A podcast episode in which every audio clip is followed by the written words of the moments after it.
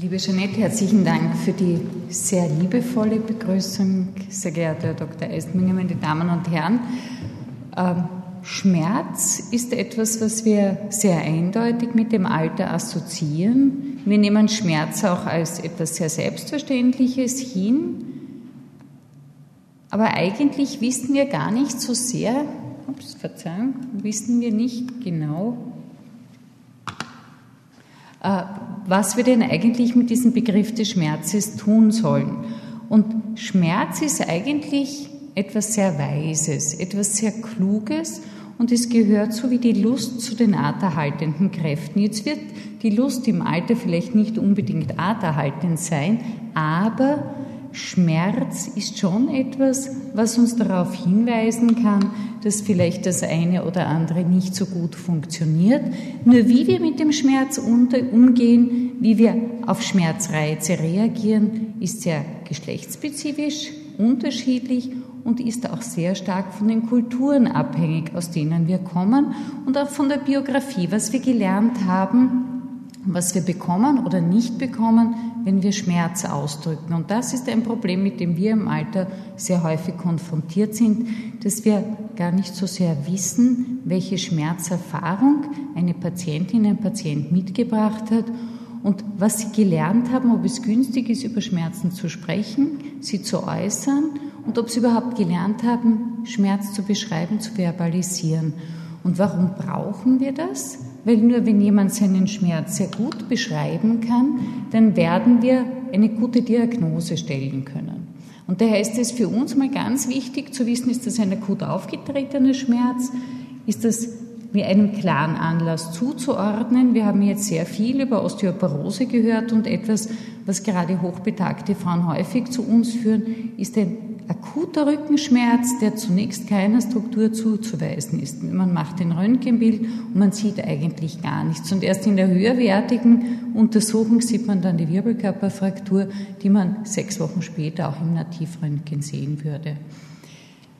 Es kann natürlich auch ein Schenkelhalsfraktur sein, die wesentlich dramatischer ist. Der chronische Schmerz ist eigentlich was ziemlich Sinnloses. Das quält uns, das beeinträchtigt uns in unserem, unserem Leben, aber bringt uns nicht wesentlich weiter, außer wir haben einen direkten Krankheitsgewinn, indem wir mehr Zuwendung bekommen. Es gibt aber einen ganz klar nachgewiesenen, äh, eine ganz klar nachgewiesene Wechselwirkung zwischen einem biologischen Schmerz und einer biopsychosozialen Wechselwirkung.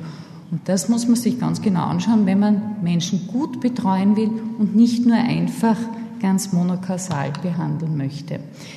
Je älter wir sind, umso höher ist die Wahrscheinlichkeit, Schmerzen zu leiden. Und wenn man unterschiedliche Studien analysiert, so ist die Schmerz, das Schmerzranking bei den über 75-Jährigen in einem relativ hohen Prozentsatz gegeben.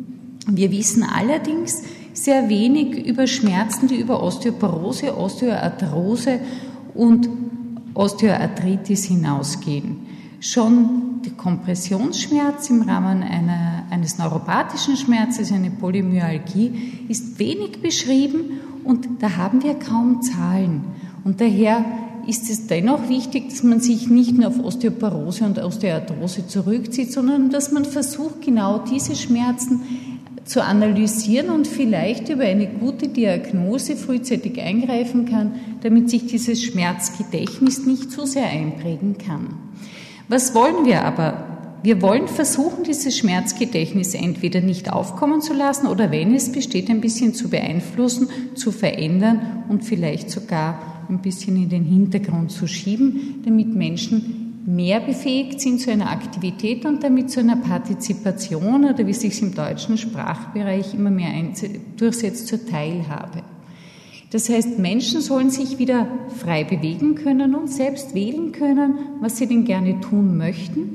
Und hier schließt sich der Kreis zwischen Schmerz und Bewegung, denn wenn ich sehr starken Schmerz habe, werde ich mich vielleicht nicht so viel bewegen. Damit komme ich immer mehr in eine Fehlhaltung hinein, zu einer muskulären Atrophie. Es kommt zu einem Rückzug, weil es mir schwerfällt, hinauszugehen, es kommt zu einer depressiven Verstimmung, es kommt zu einer Abhängigkeit von Pflege, zu einem Autonomieverlust und auch eine körperliche Frailty, eine körperliche Abhängigkeit wird gerade vom pflegenden Angehörigen sehr oft missinterpretiert, auch in einer kognitiven Abhängigkeit.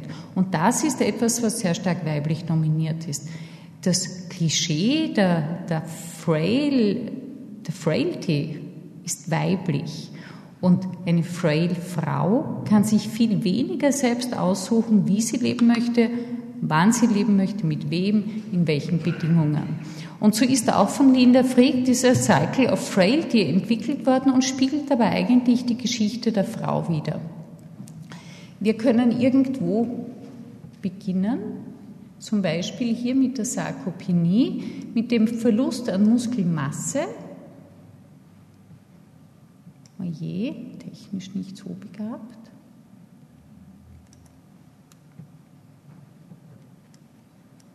Wir haben es zwar geübt, aber ich kann es leider trotzdem nicht. Also, Sie sehen rechts die Sarkopenie, das ist ein modernes Wort für Fleischmangel. Das heißt, es kommt zu einer Involution der Muskulatur, ähnlich dem Knochenstoffwechsel.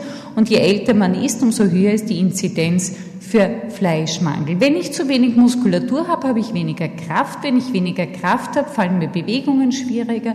Ich kann weniger leicht aufstehen. Ich bin weniger mobil, bin weniger aktiv.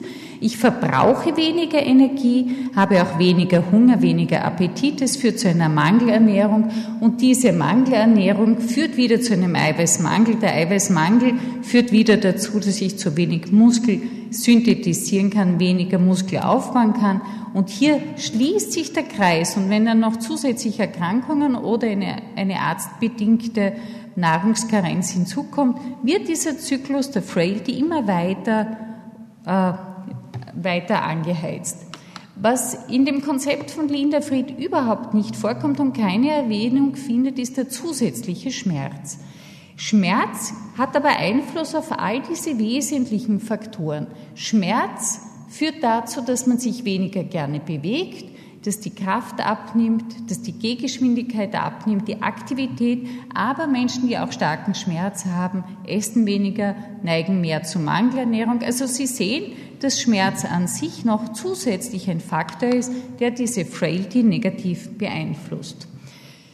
Wir wissen auch, dass es einen direkten Zusammenhang zwischen Muskelschwäche und Schmerz gibt und daher ist es sinnvoll, wenn wir Schmerzen behandeln wollen, dass wir uns genau diese Sarkopenie anschauen und wir wissen auch aus zahlreichen Studien, erst publiziert oder eine der ersten Publikationen äh, aus 2002, dass eben diese Muskelfunktionsabnahme zu einer Alltagsfunktionsabnahme führt und damit zu einer Abhängigkeit und das wiederum zu einer psychischen Belastung.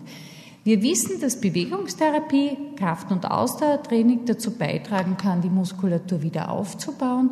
Und es gibt eigentlich kein Niveau, das so nieder ist, dass ich nicht wieder beginnen kann zu trainieren. Wir wissen das auch von tumorkranken Patienten oder von Patientinnen auf der Intensivstation.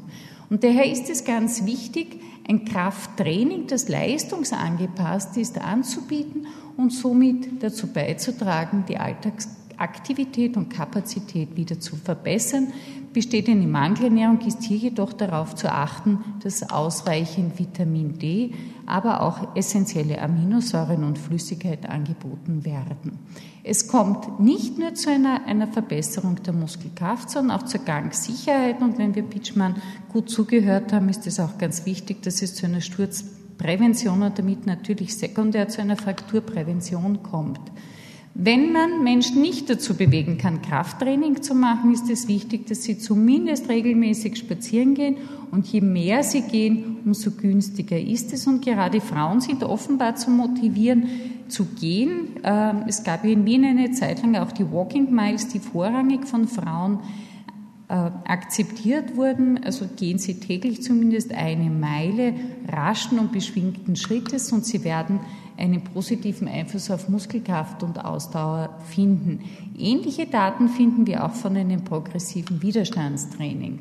Was aber offenbar besonders günstig ist, und ich glaube, das muss uns schon bewusst sein, ist, dass man dieses Gehen noch zusätzlich mit kreislaufsteigernden Aktivitäten wie Armkreisen und sonstigen Dingen, Fahrrad, Ergometer, Training, Nordic Walken kombinieren sollte. Und wenn das alles nicht mehr geht, so ist Sitzgymnastik immer noch eine Möglichkeit, mit einem Kraftausdauertraining zu beginnen. Äh, es gibt eine sehr gute Datenlage zu Tai Chi, zu Tanzen und auch zur Gartenarbeit. Gibt es interessante prospektive Studien, die beweisen, dass das zu einer Verbesserung der Muskelkraft und der Ausdauer führt. Wichtig ist, dass man oder man sollte das auch mit einem sehr ausgewogenen Krafttraining kombinieren. Und hier ist es wichtig, dass man die Zahl der Wiederholungen steigert und nicht das Zahl des Gewichtes und dass man Ausweichbewegungen vermeidet, um nicht wieder in eine Schmerzspirale hineinzukommen, sondern dass man wirklich achsengerecht belastet. Und daher ist es hier wichtig, auch eine vernünftige Anleitung zu haben. Das Ziel ist klar, es geht eben um alle Qualitäten der Beweglichkeit, aber natürlich gleichzeitig auch zu einer Verminderung der Muskelatrophie, zu einer Verminderung von Gleichgewichtsstörungen, von Gangunsicherheit und wie immer Sturz- und Frakturrisiko. Wir haben eine relativ gute Evidenz, wie schon gesagt, für Tai Chi, rhythmische Gymnastik und Walzertanzen. Das sind prospektiv randomisierte Studien, die sehr sauber durchgeführt wurden, was aber nicht heißt, dass alle anderen Bewegungsformen nicht effizient und sinnvoll sind. Es hat sich nur niemand die Mühe gemacht, sie zu untersuchen. Und es wird wahrscheinlich sich auch niemand die Mühe machen, weil hier kein wirtschaftliches Interesse ist. Entscheidend ist, dass man sich etwas aussucht, wo man einfach die Koordination verbessern kann, das Gleichgewicht, die Gangsicherheit, aber, und das glaube ich ist noch viel, viel wichtiger, dass man eine, eine Art der Bewegung findet, eine Art des Krafttrainings, Ausdauer- und Koordinationstraining findet, wo man gemeinsam etwas erleben kann und wo man lachen kann. Denn in, wenn Sie sich an die allerersten Bilder erinnern, so ist es ja doch so, dass wie wir mit unseren Schmerzen, unseren Einschränkungen umgehen, ist ganz wesentlich für unsere Aktivitäten des täglichen Lebens. Und wenn uns etwas Freude macht, dann werden wir es gerne tun, dann werden wir dorthin gehen, werden wir verpflichtet fühlen, teilzunehmen und dann werden wir sozial wieder reintegriert werden. Es wird zu einer Partizipation, Autonomie und Lebensqualität kommen. Und das führt sekundär zu einer Schmerzreduktion. Und ich glaube, das, da schließt sich der Kreis und ich würde Sie bitten, vor allem die hochbetagten Frauen, die Sie betreuen, dazu zu motivieren, sich zu bewegen. Und ich durfte in Genf an einer, einer Gruppe von Sitztai Chi für ganz immobile ältere Damen teilnehmen. Und die waren so begeistert von ihrem asiatischen Trainer und dem gemeinsamen Erleben, dass sie nachher aufgestanden sind und einige wenige Schritte versucht haben. Und das war dann der Beginn von einer langsamen Mobilisation. Das heißt, es kommt ganz wesentlich bei allem Training auch auf die Gesellschaft und den Spaß an. Ich danke Ihnen für Ihre Aufmerksamkeit.